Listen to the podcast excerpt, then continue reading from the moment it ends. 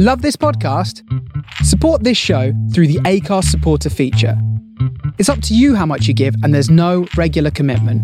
Just hit the link in the show description to support now.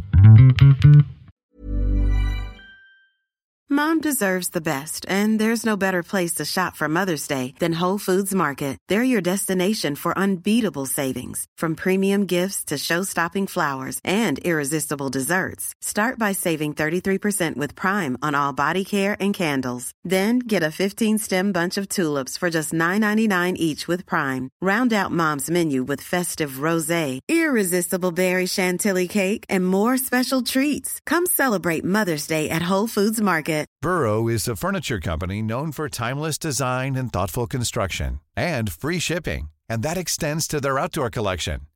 Their outdoor furniture is built to withstand the elements, featuring rust-proof stainless steel hardware, weather-ready teak, and quick-dry foam cushions. For Memorial Day, get 15% off your Burrow purchase at burrow.com slash ACAST and up to 25% off outdoor. That's up to 25% off outdoor furniture at burrow.com slash ACAST. Hey, I'm Ryan Reynolds. Recently, I asked Mint Mobile's legal team if big wireless companies are allowed to raise prices due to inflation. They said yes. And then when I asked if raising prices technically violates those onerous two year contracts, they said, What the f are you talking about, you insane Hollywood ass? F- So to recap, we're cutting the price of Mint Unlimited from $30 a month to just $15 a month. Give it a try at mintmobile.com slash switch. $45 upfront for three months plus taxes and fees. Promo rate for new customers for limited time. Unlimited more than 40 gigabytes per month. Slows. Full terms at mintmobile.com. Hello, I'm Mayhem.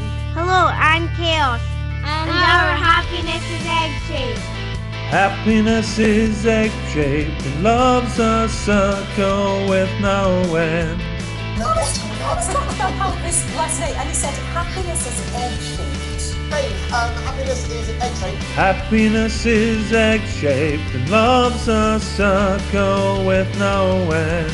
Ladies and gentlemen, welcome to a very extra special Happinesses podcast with me, your host, Bruce Aitchison from Happiness is Egg Shaped. And today I am joined by one of the greatest coaches ever in this game and someone who has made speeches that we have all recited. The hairs in the back of our neck has stood up, and we've wished that we were the ones pulling on that shirt to go out into battle.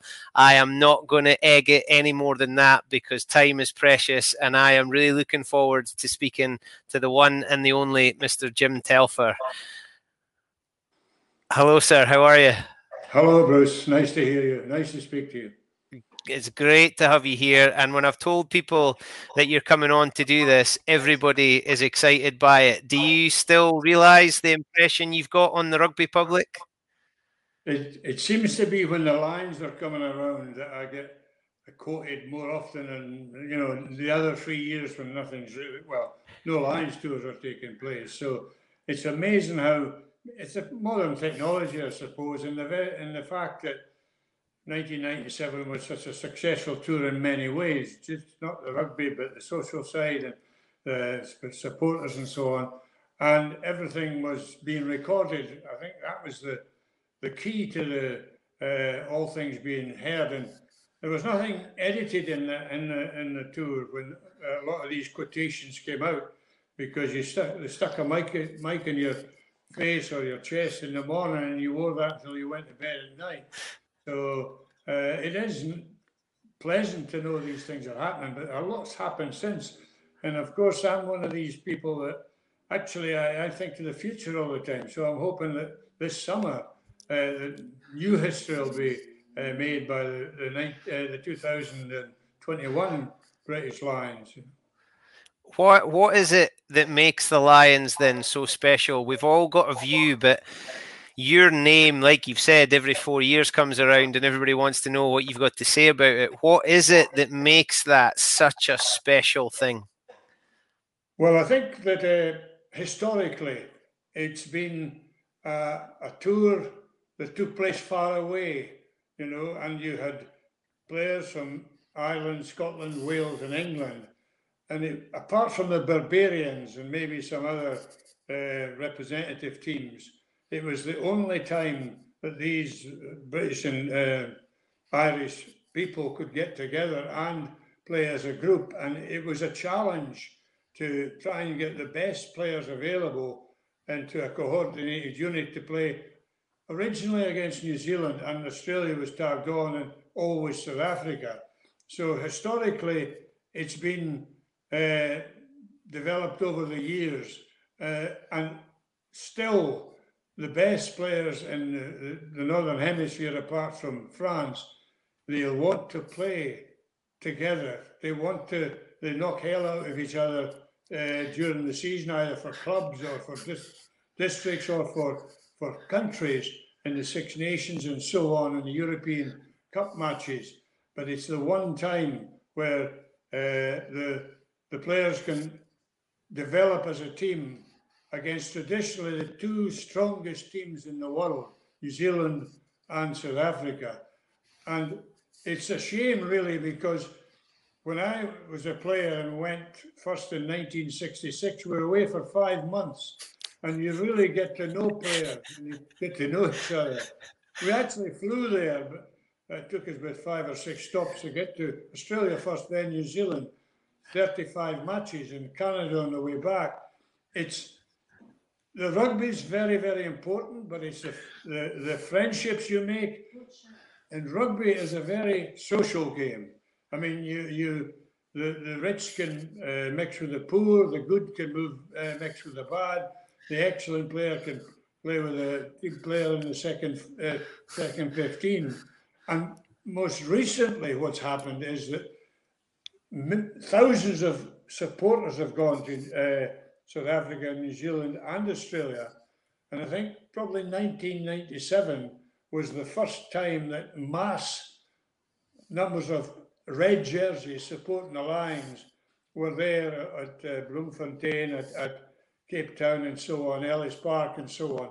So these factors have uh, helped to make the, the, the sort of brand, if you like, the mystique of being a lion and being successful lion, the, the ultimate to be uh, when you start, when you play or when you coach the Lions team. So there's the historical point of view. There's the uh, the fact that the players become very, very close. I mean, even if you're beaten 4 0 in the test season, as they used, they used to four tests, you could still have, uh, you could still be very close to winning games or winning series but it just didn't go right for you in the day. And I mean, uh, so the players love to play at that elevated level. And then there's the supporters. I think they call them fans, but I call them supporters. And they were very integral. They were absolutely part of the team in 1997. And it's a it's a shame. It, uh, really, it's a disaster. There's nobody going to be able to see them live in places like uh, Pretoria or Cape Town or, or Ellis Park or, or well, I think it's changed its name and they're playing, playing probably in, in Soweto now. So uh, it's, I know a lot of people don't like it. It's been squeezed and squeezed and squeezed until it's almost unrecognizable as far as this uh, time is concerned. And the, the players this time in going in, in 2021 will not be able to do the same things as the players in the past because although there was a tremendous social side, there was also an educational side for the, the, the young people, young boys and girls in, in South Africa, in the townships, uh, where the Lions, in particular in 2000, it would be 2000 and uh, I think 13 was the last time they went. Uh, the, the uh, no, 2009. 2009, yeah. Uh, they, they went out to you know, educated the youngsters, and the players love doing that. If as a manager or as a coach, you sometimes have to ask for volunteers, and you you get umpteen volunteers, not just the players who are injured or can't do certain things. All players love to be, uh, uh, you know, go out and help youngsters. And when I was a player in South Africa, '68 and uh, New Zealand '66, I used to go to the assemblies the morning assemblies. And it used to be seven o'clock in the morning, and because I was a teacher, and so son taking assemblies wasn't a big problem for me because I was not used to taking them, but I was used to standing in front of people in a class. So that used to be a big, a big thing. you were uh, asked to go out and speak at the assembly and answer any questions the youngsters want. When there's about four or five hundred youngsters in front of you, it, it, for some, for some it was a bit, uh, you know, daunting. But for others who what a lot of chat like me, you could uh, you could get away with it, you know. but that it's a long way from from Melrose and from your upbringing to in 1966 be on the other side of the world yeah. on a rugby tour with the best players for the other nations. Mm-hmm. Were you were you aware of the the size of that at the time? No, I didn't. I didn't realise that it was such a big phenomenon. I mean, I, I'd played against the All Blacks in in Scotland for the south of Scotland.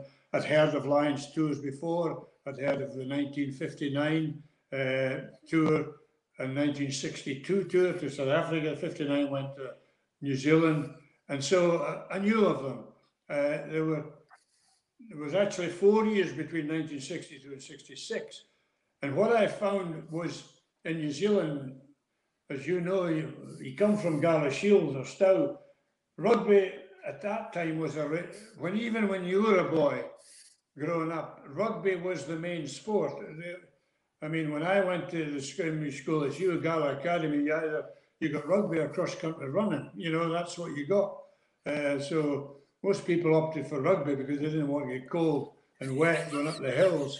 So when I went to New Zealand in '66, I knew that it was a religion uh, to be there, but the welcome you got and the, the fact that every township you went, every farm or every small village you went, they were, they were rooting for the All Blacks, obviously, or the districts, because we played in New Zealand, we played 25 matches. We went up and down and round about all three or four times in Wellington, three or four times in Auckland, Christchurch, and Dunedin, and uh, all the other areas like Poverty Bay and uh, places like West Coast and so on. And everywhere you went, you you were greeted as you know, somebody from an, like an alien, somebody from a far land, 12,000 miles away. And the, coming from the borders where everybody plays rugby, you know, it's a egalitarian sport. In New Zealand, it was even more so, and the most skinny looking, you know, un, uh, sort of athletic sort of chaps there, they were excellent rugby players because everybody played. And uh, we had some tremendously difficult games against what you'd call country 15s. So that was a, a an eye opener in a way, but I was used to the borders being uh, a centre of rugby in Scotland at that time. And so uh, I just educated myself with the fact that New Zealand was just a, a stage further or two, three stages further, and that uh, everybody, every young person, every young man wanted to be an All Black. And was that where you fell in love with New Zealand? And uh, did you know then you were going to be a coach, or was that something in the far off distance? No, I think you'll realise this because you're a teacher yourself. I wasn't a PE teacher, but I, I, I taught chemistry. But I was expected to take a rugby team uh, in every school I taught in, or you know, uh, because of my background, I was expected to take a rugby team, and so the the uh, you know, New Zealand uh, in the early 60s weren't very, they weren't world beaters, but by the time 1966 came along and 67 the following year, they were they were the, the best team in the world at that time. I know they, they, they dropped down a bit in 71, uh, but I was already coaching a school team. Uh, I used to say I was a teacher of a, a rugby team rather than a coach because there is a difference. And so I was used to organising pupils in a classroom, in a chemistry classroom, and you had to be very careful because of the potential to have accidents and so on. So I was used to controlling youngsters even at that time. Uh, and so it was a natural progression for me to become a coach. And there was no paid coaches in, in, in in Scotland. In fact, it was the word coach wasn't used at all. PE, PE staff mainly took rugby teams, and occasionally people like me, science, math teachers, English teachers, took a team as well. And so that's how it started. But the way the All Blacks played in 66, and especially the year after 1967, somebody's written a book recently, a New Zealander saying that the 1967 tour to Britain uh, changed rugby forever. And I agree with them. Uh, the, the, that team, I think it was unbeaten. I don't think it went to Ireland uh, for foot and mouth or something like that. I'm not too sure. But anyway, they changed the way that rugby was played. And the All Blacks, they, they started producing tremendous backs uh, after that tour. And they've developed that since then. So I, in 66, I played in three test matches against the All Blacks. And their forward play was outstanding. The Colin Meads, Ken Gray, uh, Stan Meads, Kel Tremain, Waka, Nathan, you know, you know their household names. And as a pack, they were absolutely superb. So I, I learned a lot on that tour. And as a teacher, you're always learning. You're always looking to learn something and then try, it. well, take a rugby team or a a science class or something and make them better, get better results.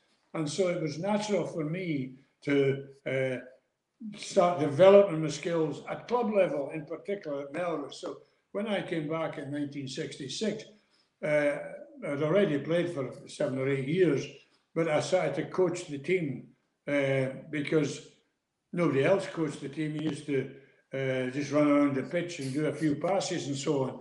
So we organise things, and teachers often get complained get complained about because they're too too good at organising. Uh, and some of the players resented, you know, um, hard training. But you you so that's where I started my thinking about coaching. And the other thing that struck me was New Zealand was very similar to the borders, very similar to Scotland, in that a lot of people had Scottish names at that time. Uh, they'd emigrated in the 50s and 60s. The countryside was very similar. Uh, local rivalries were similar to what we had in the borders. Uh, they're not as not as close. Gala's four miles from Ed, uh, from Melrose. I think in Otago, a local derby can be 20, 20 miles apart. You know, and, well that's Hawick from here, but uh, Kelso's even closer. Jed, and so on, Selkirk. So the it was the local rivalry, the the fact that Scots people there, but the type of person they produced was very similar to the type of person who played rugby in the borders and generally speaking in Scotland, because they're not all that different, apart from a, a few slightly slickers and so on, you know. Uh, so the they do quite well at rugby as well, I must admit. But uh, so that's I I there's no doubt I copied the All Blacks. I copied the way they played rugby in, in New Zealand. I've been blamed for it. I've said, I've been told that you, you, you shouldn't try to copy, you have to produce your own way of playing. And I did that in the mid 70s. I produced a, player, a, a paper that uh, for the future of Scottish rugby, and it was all about rucking and so on and development like that. And so uh, I, I I know that you have to produce individual players to, to, to play the way they can play, but the format, the the the uh, you know the blueprint was really how the All Blacks played. And you see nowadays, everybody else tries to copy the All Blacks. It's it's amazing. they win World Cups. They won three already. England's only won once. You know, South Africa won three.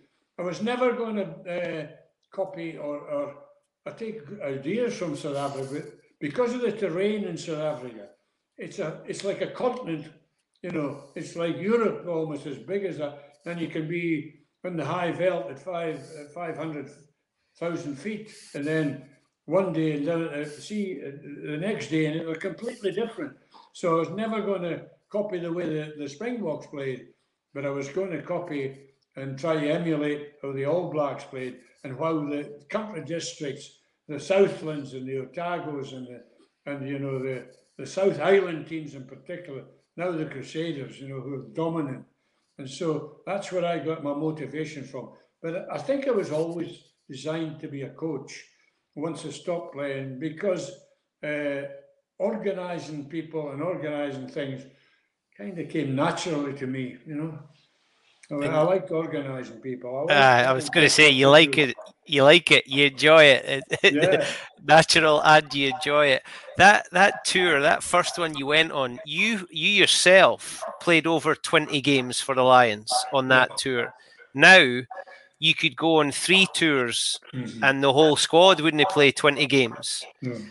And the time is is getting squeezed even more. And you've said that the rugby is obviously important, but so is the learning, so is the getting to know people. What what could be done to help that in future tours to give people time?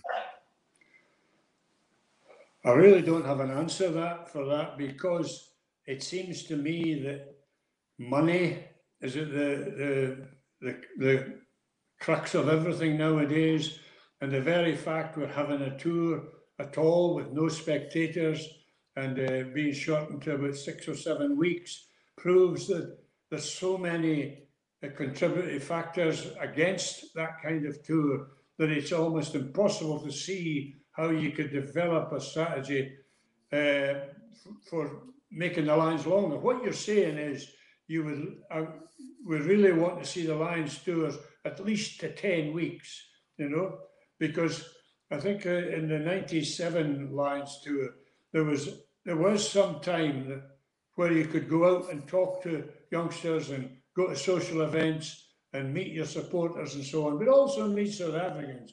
Now, uh, irrespective of the fact that there's nobody going to be there, the, the, the, everything's crammed into space. I mean, even in 97 when we went, Martin Johnson didn't play for the first two games he played in the third game because he'd played at Twickenham the Saturday before we left. You know, eh, even 25 years ago, there was uh, great pressures on the rugby calendar. So I don't have a panacea of, of uh, what's going to happen in future, but I would like to see, and it won't happen, I know, uh, at least 10 weeks and a little bit preparation, a week's preparation. And you know, the, the players have a chance to develop as players. I mean, when, again, I hark back to 97, but the, I'll just give you an example. In 1997, it was a wee bit longer, and we had seven or eight matches before the first test. And the test team that took the, the park at Cape Town in the first test would not have been the test team that would have been chosen beforehand, especially in the forwards. And there was injuries, of course. Uh, Scott Quinnell was injured. Uh, and Doddie, of course, got injured and he would have been challenged. So was Scott Quinnell. And these things happen.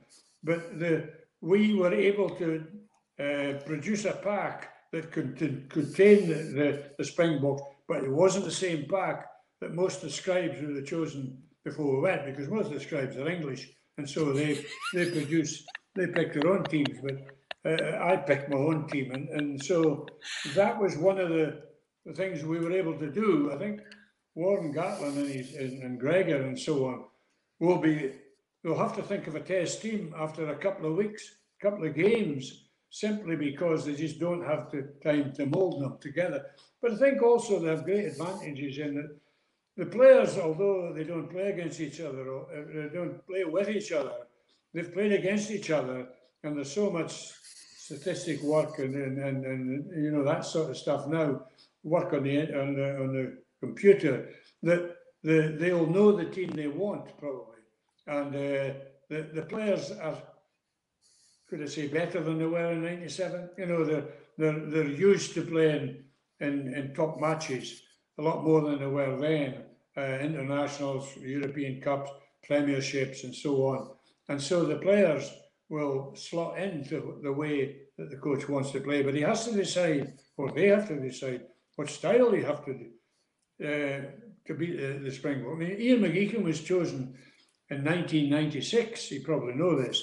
He went to he went to South Africa in 1996, a year before, and he stayed with the Springboks for, for three weeks. For three weeks, and learned how Blacks were trying to beat the Springboks and he got good ideas. He, if you ever speak to him, he'll give you. It was it was open. He was welcome into the All Black camp, and he he produced a strategy to at least compete with the Springboks. Uh, and then if you had quality players, he could actually beat them. So uh, I don't think Warren has had that opportunity. And of course, with COVID, he hasn't been able to uh, speak to many players in this country either. But he has the advantage that if he wants, there are players who played in the 2017 quite successful tour of, of New Zealand. It wasn't a complete success because they drew the series, but it was as close as you can get. And so he has that backbone of experience there. Uh, and so, but very quickly, Gregor and, and uh, the rest of the coaches and, and Warren will have to decide this is the route we go down. And of course, you can never uh, work out what, what injuries are going to happen. And I know that players at the moment are apprehensive if they're playing. I think there's more chance of being injured on the tour is before you go. Yeah, it's it's a big challenge. There's a couple of things in there. One about '97, but you you spoke about the time, and of and you played 20 odd games and you'll have played against little provinces and probably regional select teams that were a one off just to play the Lions.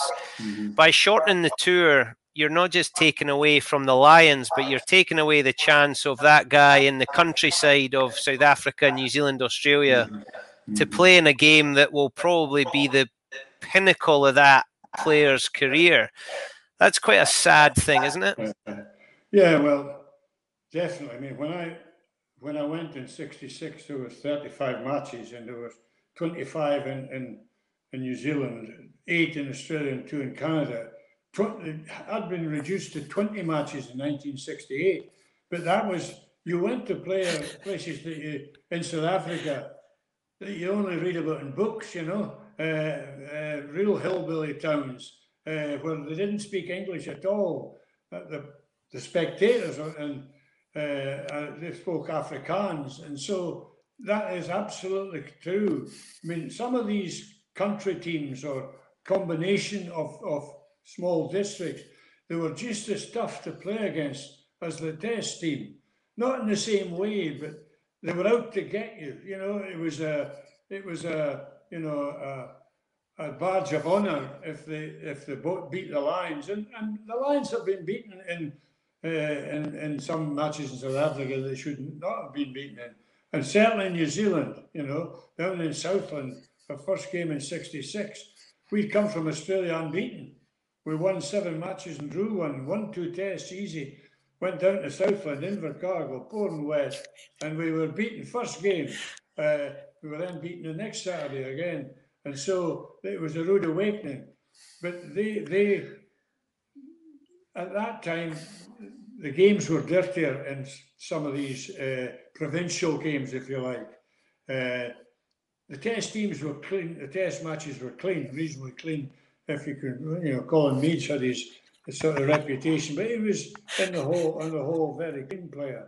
And so the the, the that will not happen in the future at all. The the the, the bloke in Upington or, or somewhere like that, Nelspruit or somewhere like that, would be playing for Eastern Transvaal or whatever, like Mpumalanga or uh, I mean, Doddie was in, in, injured in Mpumalanga.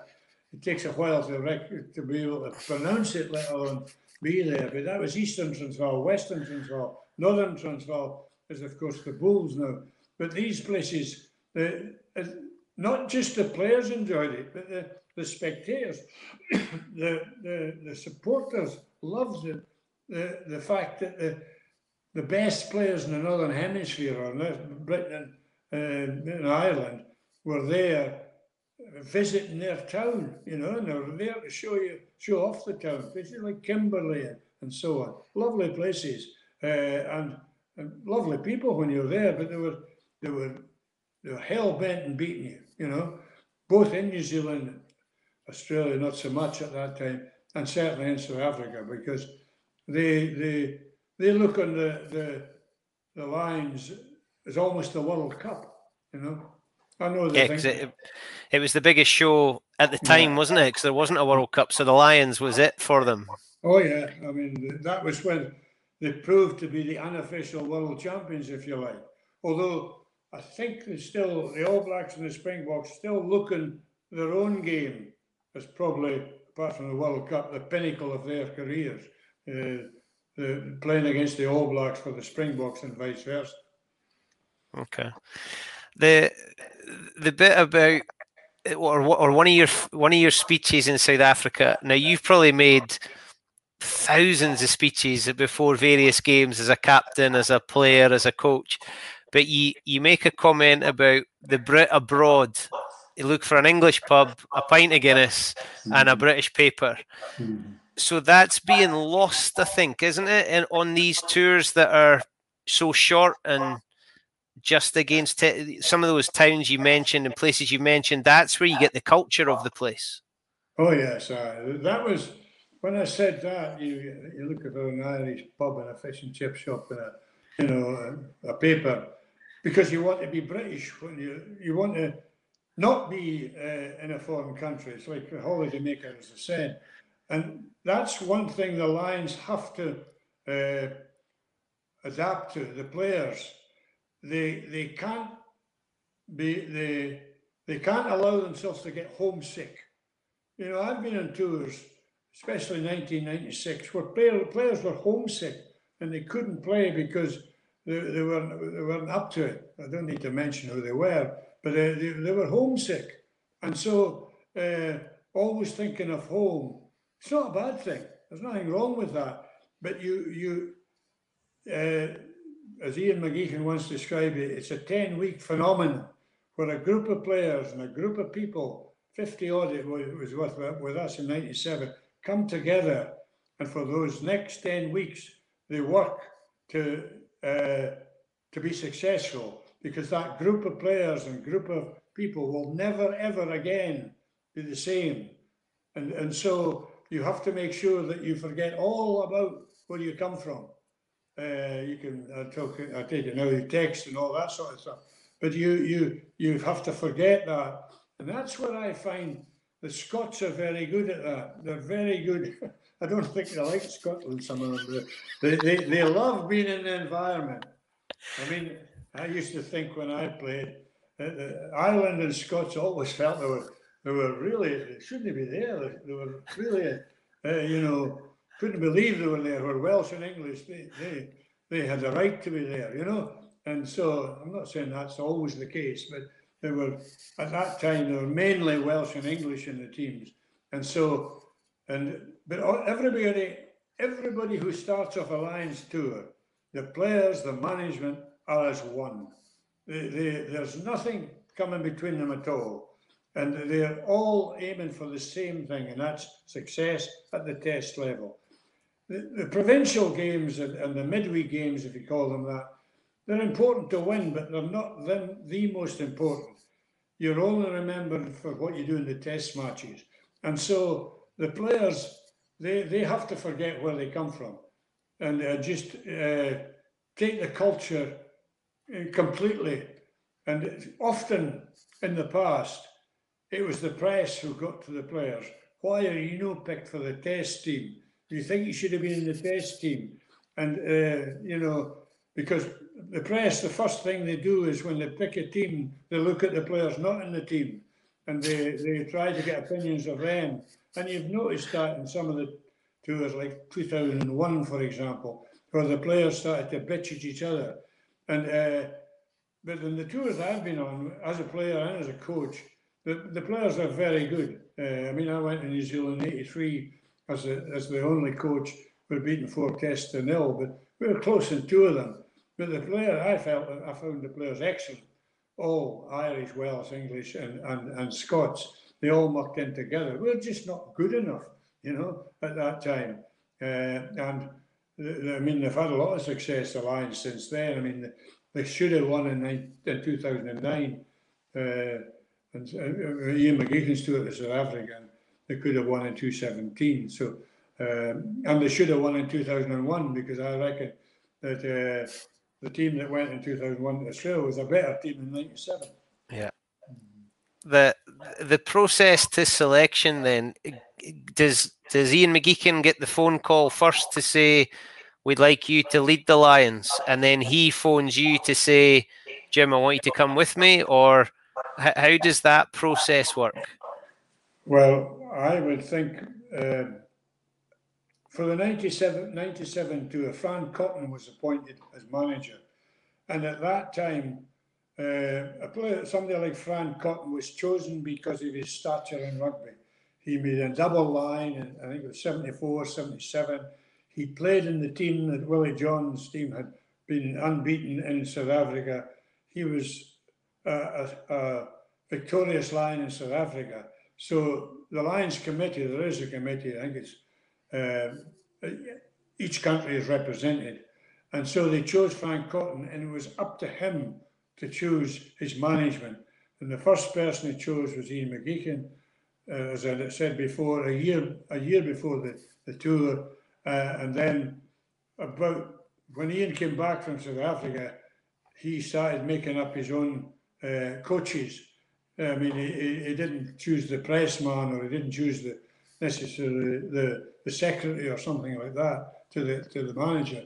And Ian asked me to be the, the coach, the forward coach. Uh, I think I was classed as assistant coach, assistant coach. Uh, and so uh, that's how it worked. And then he, he worked out with me and with Fran, but mainly himself, other coaches, fitness fitness coaches, and so on, until you get your management. And so we had a, a coaching team about seven or eight on that. So that's how it was done.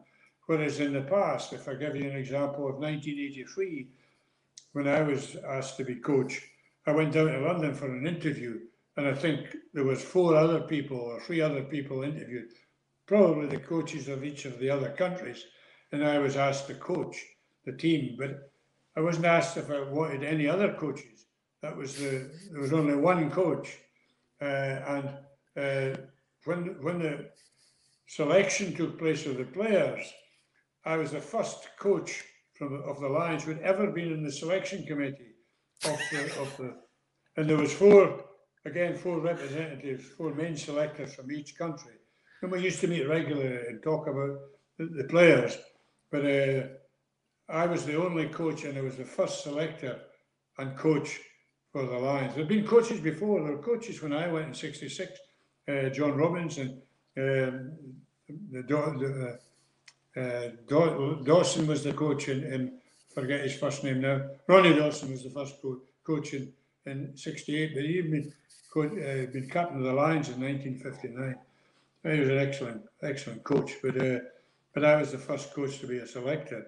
Uh, and you're always asked to write a report when you finish, when you come back. And I, I, I wrote a report, I spent a lot of time in it uh, because we were just not equipped to do it. The, the structure of rugby in Britain at that time in Ireland was just not conducive to producing players of quality to be the All Blacks.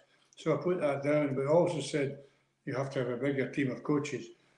I never was asked to uh, go and talk to my, uh, report. I don't suppose anybody ever read, read it at all, but I think I think Willie John said that as well. Uh, Willie John was the, the manager. He was an excellent manager, uh, and so we had a fairly strong management team, but not many. Um, so that's how it works now. I mean, Warren Gatland will have a manager. I don't know who it is, but some of the managers, like Andy Irvine and Gerald Davies uh, and uh, Spencer, John Spencer, they're they're sort of um, Lions, you know, royalty. You know, all of them have played for the Lions, uh, so that uh, they're they're their wisdom is valuable because they've done it. Uh, but it, I mean, Warren will be in charge. There's no doubt about that. And the team he puts out, he'll have uh, spoken to all the coaches and probably the manager. But he, it's his team, and the way he plays will be determined by the players he's got and also with his own ideas. And he's, he's been very successful when you think of the success he's had with, with Wales and so on, and the Lions because he first coached the Lions in 2009. So he's been there 2013, 17, almost as many times as Ian.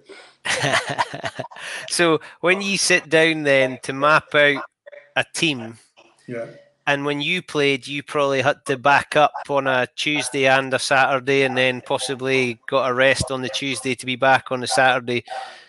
Now, when you're mapping it out, you probably have to have your test team before you get on the plane. But when you left in '97, you're right. People probably didn't pick Wally and, and Tom Smith as your props, or probably didn't give Jeremy Davidson a chance. Or uh, so when you got on the plane, eh, were you that open? Let's just see how this goes, and we'll get to the tests. I think the the, the I'm I'm trying to remember exactly, and Ian would know more, probably Fran.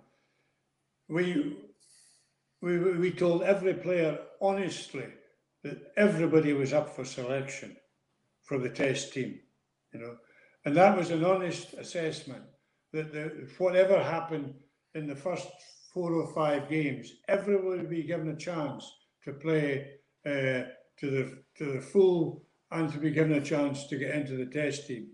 And so, uh, because of the shortness of the time now, it's probably you can't have that luxury. We did have that luxury, and uh, we did change the team every time. I mean, I can remember exactly who we played right from the time when we played in Eastern Province at uh, Port Elizabeth to, down to uh, East London, then to Cape Town, then up to the, the High Veld, and so on. And we had injuries on the way because Doddie was injured in the fourth game. And I think about the same time Scott Quinnell was injured. And so you get knocked back because of that. And uh, uh, so everybody was given a chance to show what they could do. And then as you get closer, you try, especially the, the Saturday before the test, and it was against Natal, uh, we we had decided as, as much as we could what the test team would be.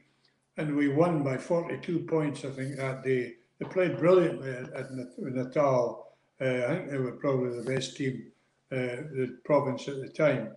And so, uh, but the, every, every player was given a chance. And I don't think anybody, if you asked them now, uh, would say, well, we were we weren't given a chance. We were just uh, there for backup and so on. That didn't happen. Uh, and uh, I had an open mind, an open mind. But once I've made up my mind, once I've made a decision, I go with it because I've found in coaching, uh, selection is the key. If you're going to win team uh, matches and championships and so on, you have to get the selection right. You can't muck about and say, oh. When you're ready to pop the question, the last thing you want to do is second guess the ring. At Bluenile.com, you can design a one of a kind ring with the ease and convenience of shopping online. Choose your diamond and setting. When you find the one, you'll get it delivered right to your door. Go to Bluenile.com and use promo code LISTEN to get $50 off your purchase of $500 or more. That's code LISTEN at Bluenile.com for $50 off your purchase. Bluenile.com code LISTEN. There's never been a faster or easier way to start your weight loss journey than with PlushCare. PlushCare accepts most insurance plans and gives you online access to board certified physicians who can prescribe FDA approved weight loss medications like Wegovy and Zepbound for those who qualify Take charge of your health and speak with a board certified physician about a weight loss plan that's right for you. Get started today at plushcare.com slash weight loss. That's plushcare.com slash weight loss. Plushcare.com slash weight loss. I'll do this and I'll do that. You have to get, you make a decision. It was decided that Tom Smith would be our loose head prop, even although Jason Leonard was there. Um, uh, Wally, as you said, uh, Paul Wallace was chosen. And Paul Wallace wasn't in the original 30 players, 35 players when we went, because Peter Clohessy was chosen as a tight head. Uh, I think with Jason Leonard and I think uh, Rowntree, Graham Rowntree was the other who said uh, Peter Clohessy failed the fitness test on the first day in London and Paul Wallace was brought in. So you can see that he overtook some people to get there. And so uh, but once you you've decided on the style of play, and Ian was was excellent what Ian did. He wanted players who played slightly differently. You don't beat the, the Springboks by beating them up. You don't beat the Springboks by, by running straight at them.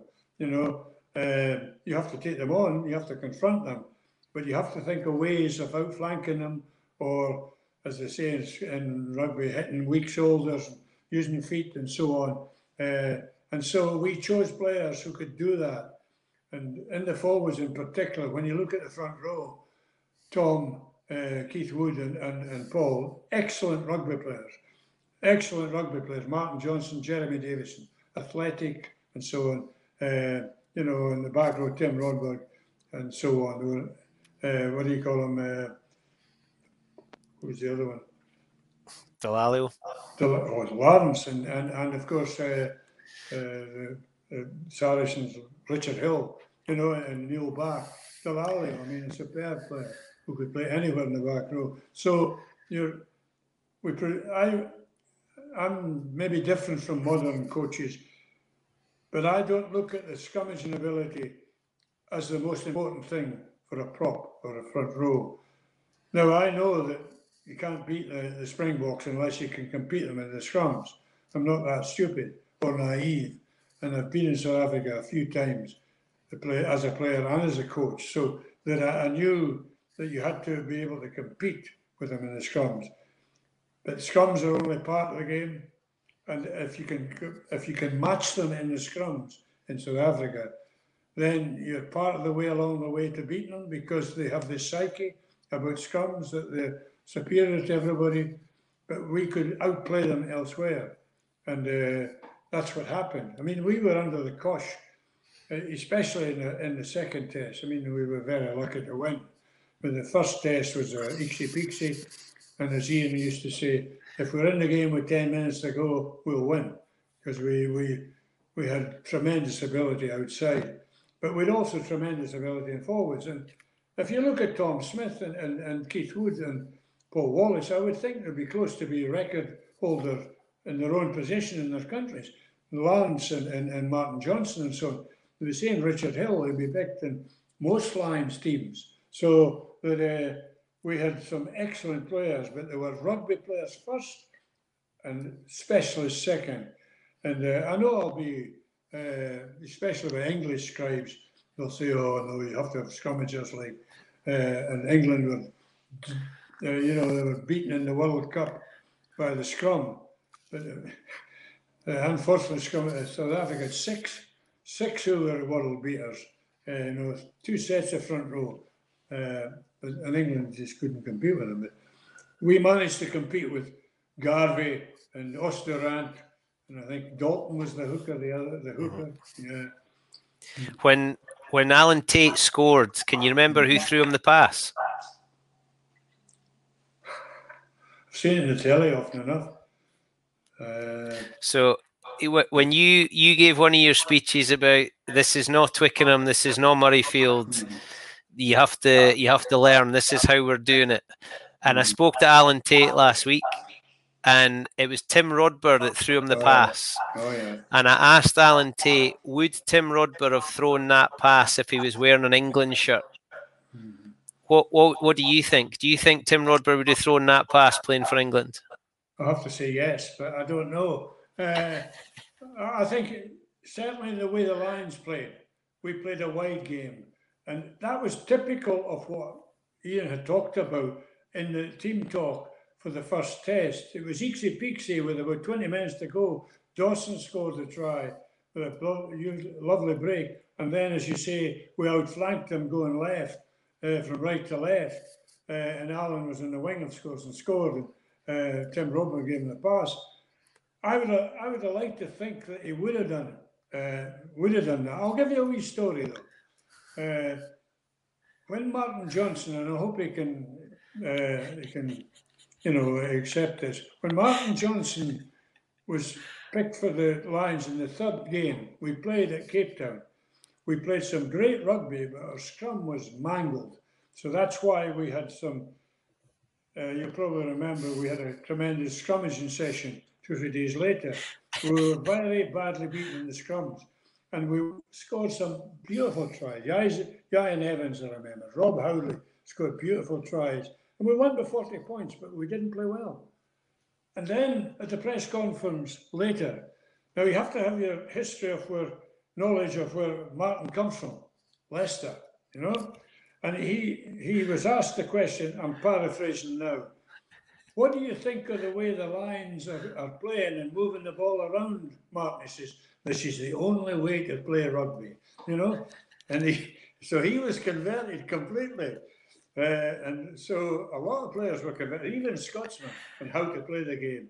But I remember that. So if Tim Rodber, I would like to think he was a good enough player to pass if he played for England, but he certainly did that uh, on that day. And uh, I mean, uh, teams within teams, Ian used to talk about groups of five, teams within teams. You react to the situation as it comes in you. You didn't you need to have a forward or a back. You're just rugby players. Once the ball was at the scrum or at the line out. And if you watch the Lions matches in on that tour, that was justified. That's the way we played. You know, it was, uh, I mean, we were badly beaten by, in the end, 35 30, I think, by Northern Transvaal. That was a turning point. But uh, we scored good tries in that game, but didn't play well. Greg, I think, got a kick charge down. And Mar- Martin Johnson says that after that game, that was when you took over, and he said yeah. that was when things got better. Can you, can you, was that your most important moment on the tour? After Cape Town. Yeah. After, yeah. Well, we moved up to Pretoria, and we were going to play the three top sides before the Test matches.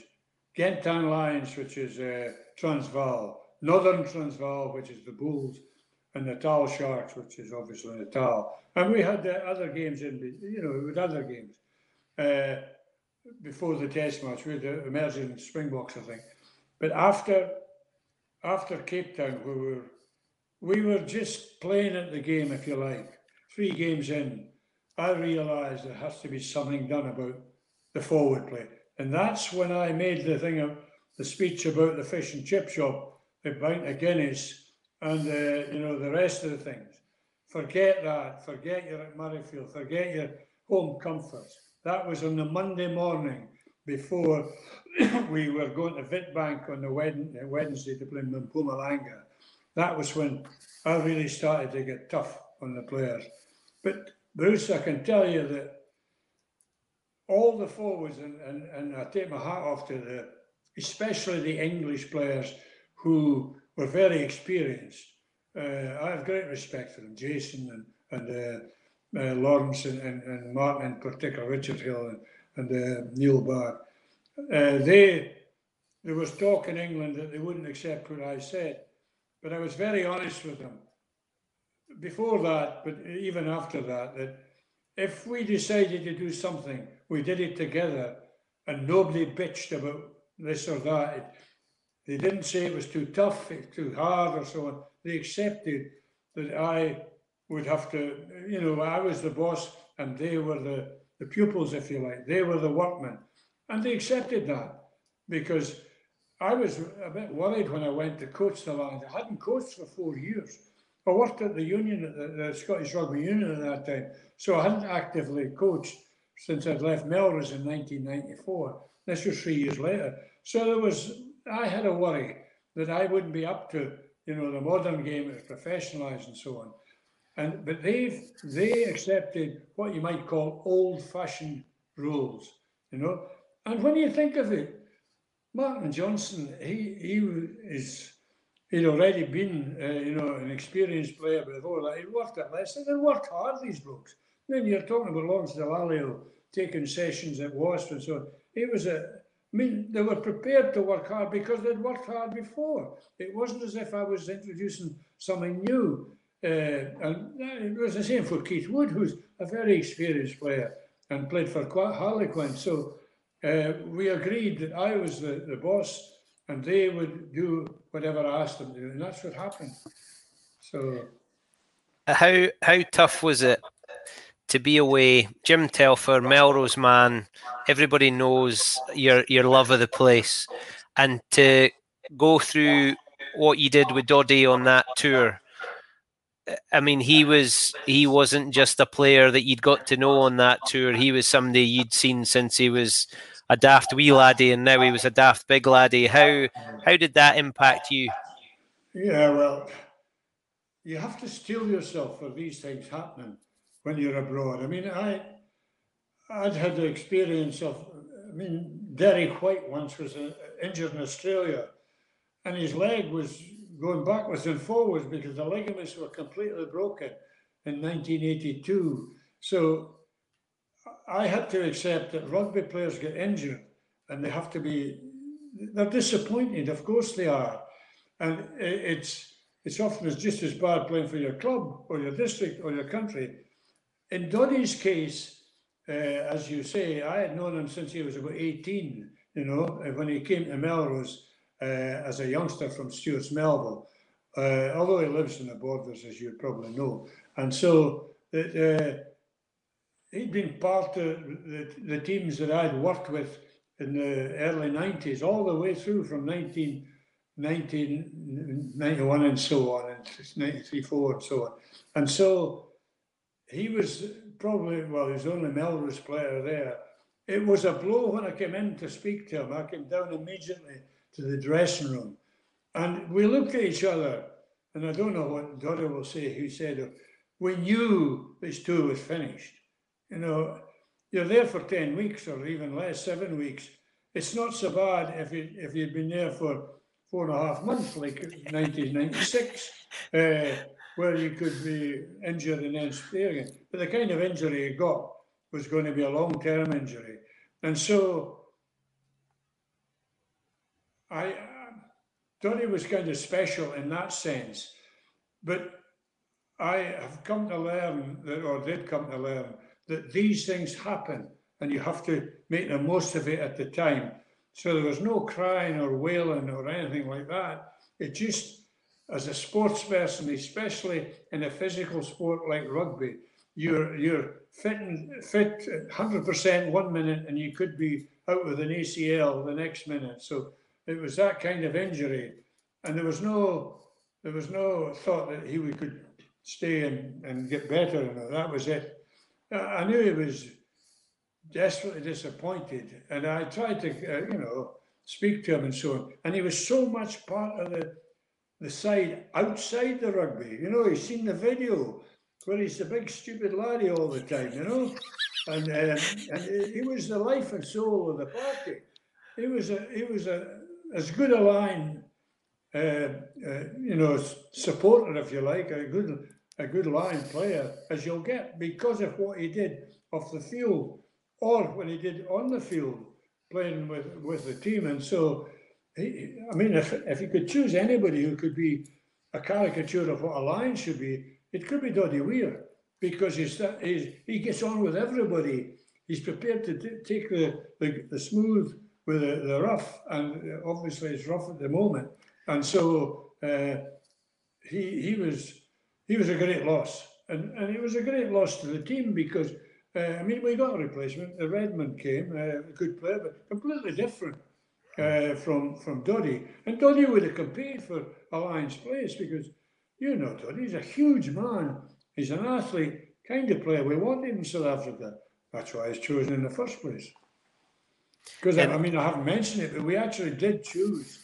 We did choose players who could play the kind of game that Ian wanted to play. You know, and that's you. You went on about Tim Rodber, but uh, you know, all the players were chosen with with that in mind. Uh, uh you know, even Scott Gibbs. I mean, Scott Gibbs was a tower of strength. He wasn't your sidestepping, you know, quick, quick guy, but he was fearsome when he had the ball in his hand. He was even more fearsome when he didn't have the ball in his hand. He, he was quick in sidestepping at Wembley in 1999. Yeah, he did, he did. Aye, that's right. He scored a try. Aye, he was, but he, if he saw an opponent, he quite liked running over the top of him, you know. so, talking about selection, you pick Alan Tait on the wing and Neil Jenkins at 15. Gregor gets to run at 10. Rob Howley was probably your test scrum half and gets right. injured. You pick a front row that probably wouldn't have been picked six weeks earlier. But you you got it right. You got the selection right. What uh, we we only get to see clips on the video, so we only get to see the two minute selection committee meeting, yeah. and there's there's obviously lots. And I think Geech at one point is talking about what type of player, and I think you talk about Neil Back was obviously a player you admire, and the thing that was always held against him was his size. And uh, what what went into the obviously there was the style of play, and there was players who were going to be disappointed. What what's the magic stardust that you and Geech had with selection? I mean, Neil Jenkins at 15, he must have been thinking the two you were off your rockers. Well, Neil Jenkins at that time was the best goal kicker in the world, uh, and in the second test he kept us in the game, kicked goals all the way through until we got a drop goal, and so uh, we knew that we had to have a very good goal kicker. We decided that we would go with Gregor at 10 because of his attacking flair. Now, Gene, Neil Jenkins was an excellent player. I mean, I've seen him playing up here uh, in Scotland for Pontypridd, you know, before I think he went to Cardiff. And he was a really tremendous standoff, but he lost a bit of pace and so on. And Paul Grayson was the other standoff that went, but he was injured quite quickly. Mike Catt came in from an England tour. And so it was decided that uh, they would have to have a goal kicker. So and a very safe man under uh, the, the, the high ball and so on. And, and and also a very good rugby player. You know, he wasn't a fullback, but he could he could be second five eight if you want him to be. Or you know, if Gregor was, uh, we could play two two standoffs because he was very it was obvious he came to him that way, and that's how it was done. So that's why we chose because we chose Neil because mainly of his goal kicking, but also his all round ability. Uh, and he's a bloody good guy, Neil. You know, he'll give us all. He gave us all for the team and so on. And that goes for everybody, of course. So that's why he was chosen. I mean, you're right. You said the back division of this is a bit of all sorts, but that's not true. You know, we had Ieuan Evans in one wing, Jeremy Guscott, Scott Gibbs and Alan Tait. you know, that's not a bad three quarter line, you know, when you think of it. Because Alan Tait is probably better as a winger than he is uh, as an outside centre because he had that rugby league streak about him. You know, he could go for the line. And when you've got, uh, well, Rob Howley, but, uh, you know, Dawson, uh, forget his first name now. Matt Dawson. Matt Dawson came in. It was excellent.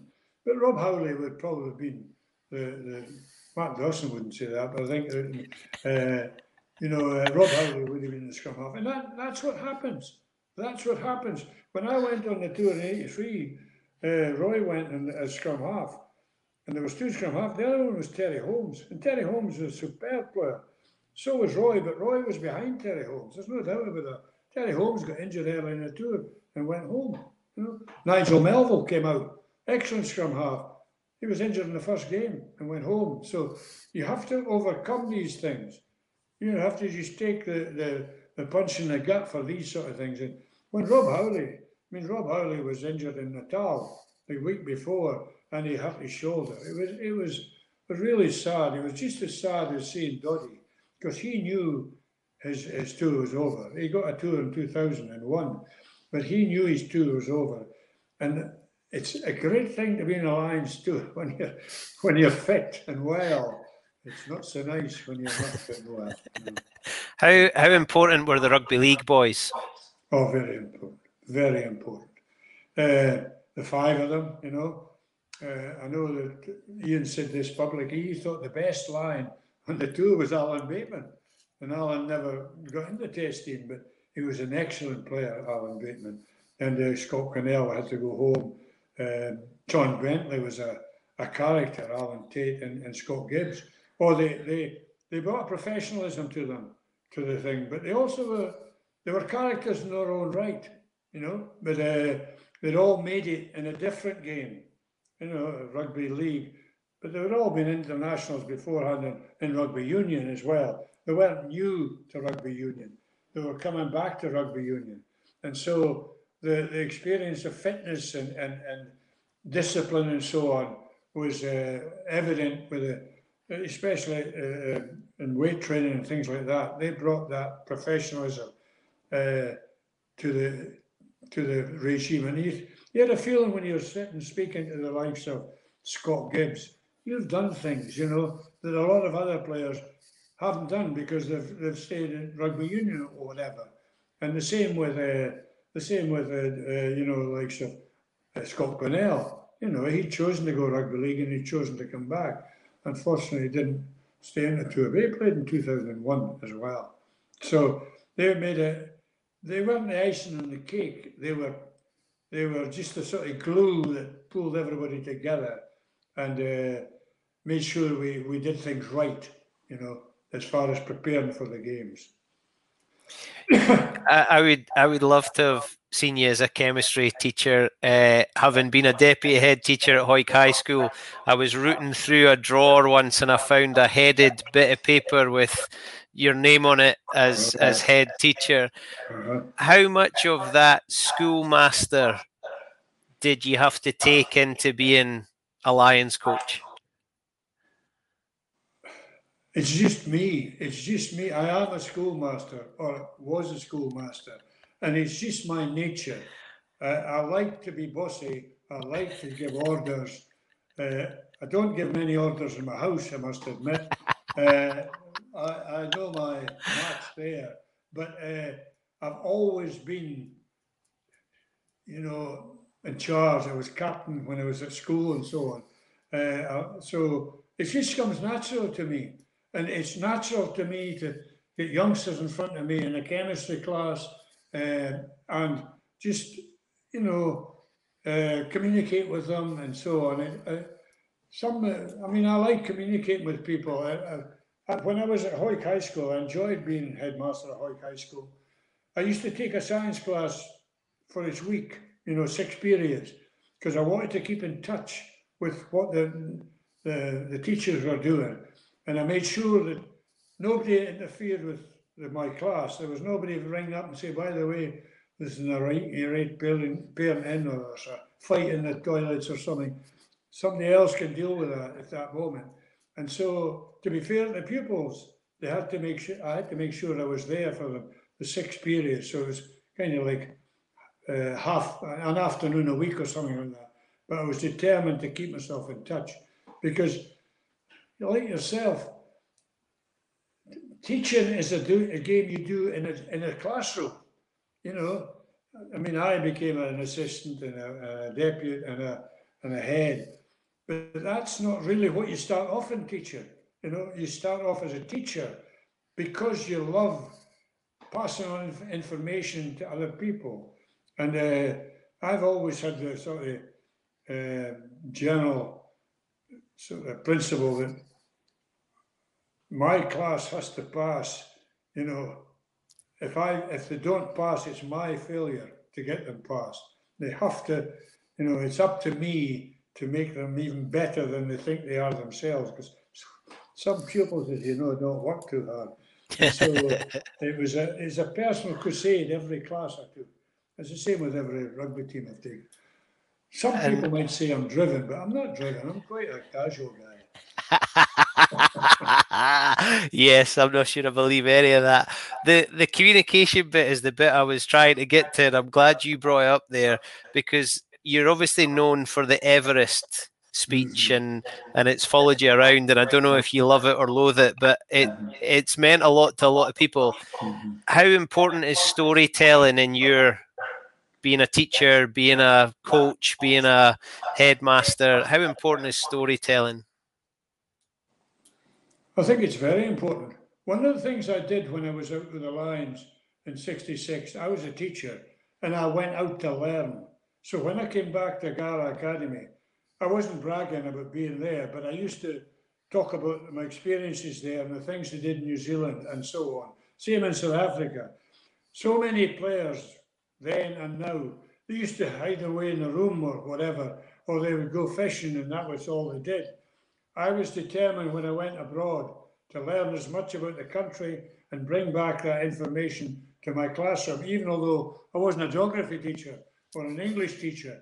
And so what you're saying is, is, is, is important. I could uh, relate to things I'd done. I mean, when I was in South Africa, we went to diamond mines, we went to gold mines, you know, so you could talk about that when you came back to back to the classroom.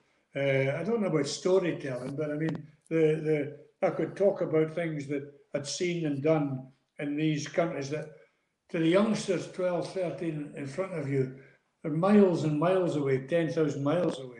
And so they're out of the reach of what they're trying to think about. Mm-hmm.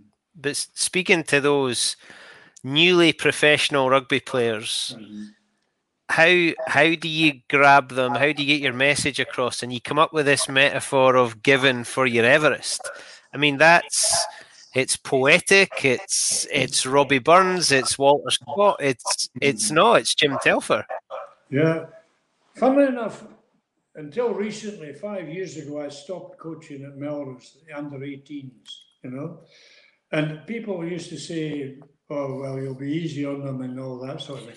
I can I can I say that I witnessed some of that, and you were not easy on any of them. But, but one thing, Bruce, and I don't know, it's not Melrose because I coached some border teams under 16 teams before that. The players loved it. You know, they loved it as far as I could see. They wanted discipline. They wanted to be, you know, oh, they, they, they wanted to be told what to do and understand what, why they were doing it. And you, but they, they wanted, they came to training not to bugger about. They, they came to work hard and uh, so youngsters now are exactly the same as they were in that respect in rugby. I'm told they're completely different other ways. You know, they have uh, internet and all this and doodling about with their phones and so on. But when they came to Melrose and they played with the Wasps, uh, they were all wanting to be as good as other players in the club or in Scotland. And, and, and so I, I mean, I'm not one of those people that say the youngsters today are, are this or that.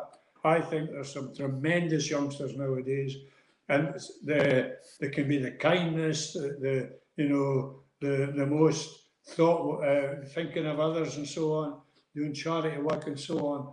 And so I've a great admiration for modern youth.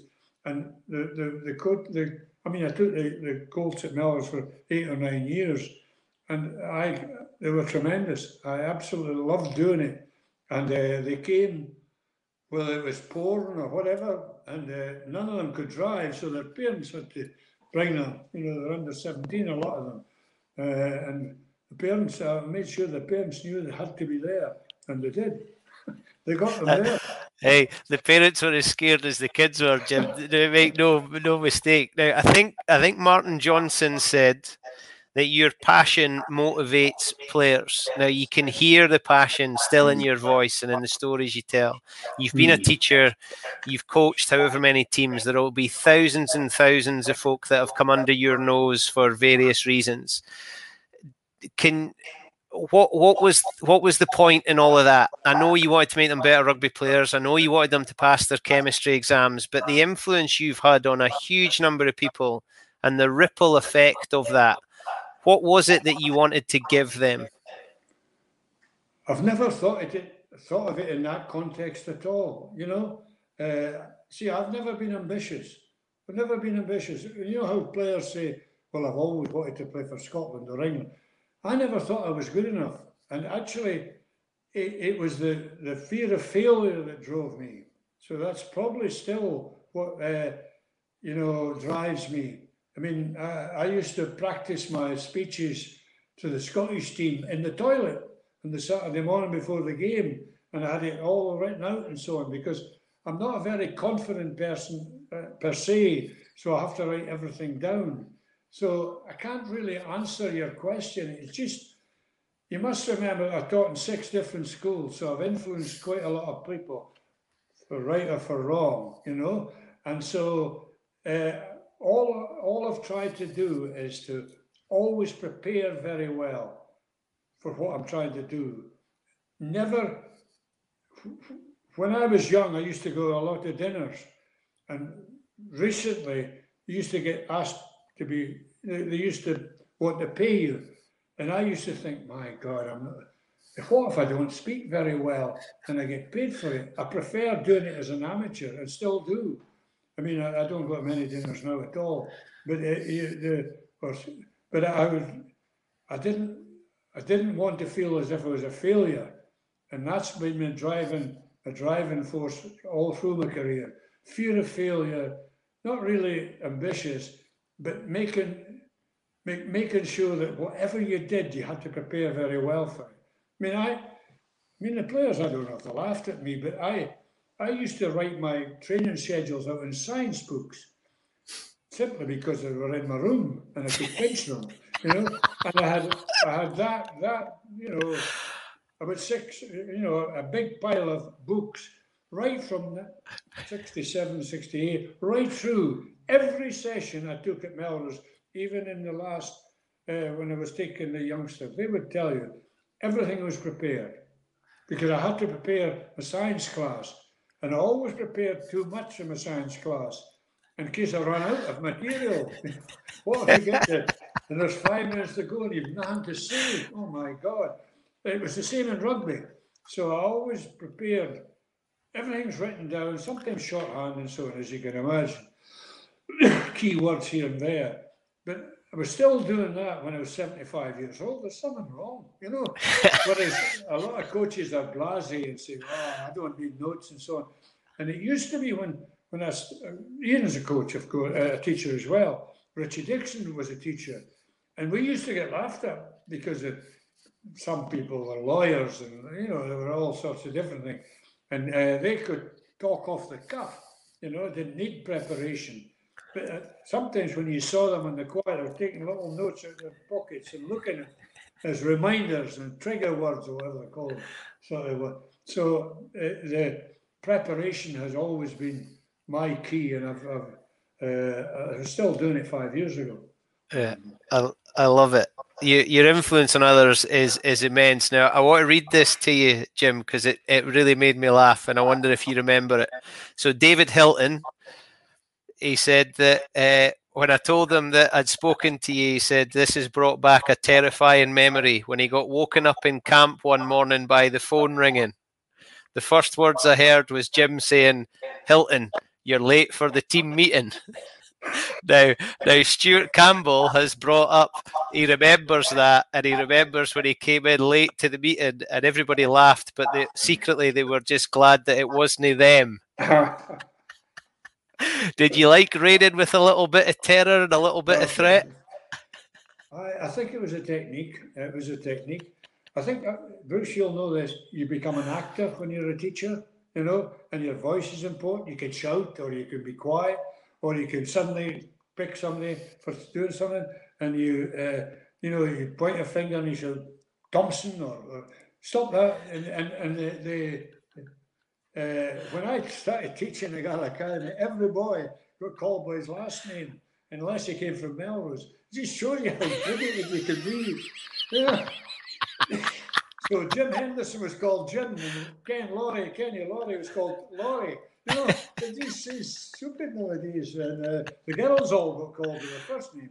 Anyway, uh, I mean, I've been told by the, the Finlay Calder, uh, like Derek White, and and who the other one? Finlay Calder.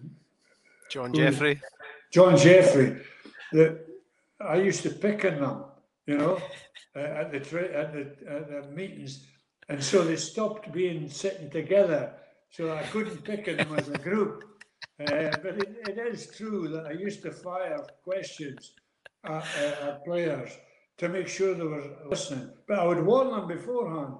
You know, I, I think I did anyway. Uh, by the way, I'll, I'll, be, you know, a code or something, a line of code, a scrum code for a move or something. I don't know what they're doing nowadays. They're probably too clever to have these things. But I used to uh, shout it forward. What would you do there? At that line, what was what would you decide to do there? And uh, oh, they were, they were sitting there. Oh my God! It made them mentally awake anyway. When when you're in the the Lions video and you're giving those speeches, you can see that there's an act because the hmm. I I find and you probably I think you'll agree. You, there's the shout, but actually being really quiet is more intimidating and more threatening. And when you're giving some of those speeches, it's the quietness to your voice, which means everybody has to calm. So here's a question for you: Who would play Jim Telfer in the movie? Uh, actually, silence is a great thing in a talk as well. Uh, I don't know. I was told once uh, that they were going to make a movie of me, and the man they were going to choose to do it was Liam Neeson. Oh, Liam Neeson, yeah. Uh, but that's all I can tell you. It never came to fruition, and I'll be gone by the time it's done. So, uh, I don't know who would do it. I think, I think maybe you know the old Taggart. Yeah. he would be good. Eh? He's probably the same size, but he's got the same demeanour, you know. Yeah, I like that. I like that. Now, although you, you carry that bit of threat, you've already mentioned about being in your own house. Now, you've you've known my mother for a long, long time. She claims since she was about sixteen, mm. and she tells this story. This is this is my favourite Jim Telfer story. That she was round at yours, and you were late back from a game once and you you slipped in quietly, and your wife Frances, you said to my mum, "Don't tell Frances," and my mum said, "You've been to the hospital, haven't you?" And you mm. said, "How do you know that?" She said, "Well, I can see the stitches in the back of your head." but she said she'd never seen you scared before until you came home late and you were going to get in oh. trouble for Frances. So, uh-huh. so behind that man, there is there is a threat that keeps him going. Is that right? Yeah, actually, I'm quite a soft person. You know, my wife Frances will tell you how soft in the kids, soft in the grandchildren, as most people are. You know, so uh, it's it's just a a front, a front. You know, I'm really a coward. I don't believe that for a second. The, the man that has stood up to all of those batterings and, and stood in front of the Lions, I know you're a coward. Jim, I've, I've absolutely loved speaking to you. It's been a real pleasure, and I'm really grateful for you coming on. But what I'd like you to do, just to just to finish, there's two things. One is, what's your predictions for this Lions tour coming up? Uh it's a it's a daft thing to do to predict. I think the Lions will win two one. Okay, I like it. I like that. I love I, I love the optimism. I, I, think Lions nowadays are so well equipped, even though there's some players injured, and and uh, there may be the the fact that the Springboks haven't played for a long time, and so on. I think the Lions should win. Yeah. Okay. Great. I'm, I'm pleased with that. I'll take that optimism. And then, Jim, can you finish the sentence for me? For Jim Telfer, happiness is beating England at rugby. I should never have expected anything less. And you've done that a few times as a player and as a coach. No, no, no. you've never been asked before. No, no. Jim, very often. That's the point. Well, when it does, it's worth it, though, isn't it? Oh yes, I Yeah, and it tends to happen on your birthday. Yeah, well, the games often enough, yeah, and and the games that we've won have been at home usually. uh, I mean, I never played when we beat England away. I never played when we coached. Never won when I, I coached them away. So it, the seventeenth of March, right enough. Uh, yeah, happy happy days. That, that, actually, of course, England doesn't need to be last now. I mean, they always were last when I was a player. It was always France, Wales, Ireland, uh, England. It was always that sequence. So it could be any time for England now. Yeah. Happy days. Jim, yeah. thank you very much. All the very best, and I hope you enjoy the summer. Okay. Same to you, Bruce. Thanks very much for having me on. All the best with your podcast. Okay. Thank you very much. Thank you. That was gold, the absolute best. That, ladies and gentlemen, for podcast is my Everest. Thank you very much for listening. You can catch it on Apple, Acast, and Spotify. You can also watch on Facebook and YouTube. Please leave a review, leave some comments, and I'll pass them on to Jim Telfer, who is absolutely gold. I hope you enjoyed listening as much as I did. My name is Bruce Aitchison, and my happiness is egg shaped. All the very best, and I look forward to speaking to you all very soon. Hello, I'm Mayhem. Hello, I'm Chaos. And, and our, our happiness is egg shaped. Happiness is egg shaped and love's a circle with no end. about how this last night and he said happiness is egg-shaped. Dave, um, happiness is egg-shaped. Happiness is egg shaped and love's a circle with no end.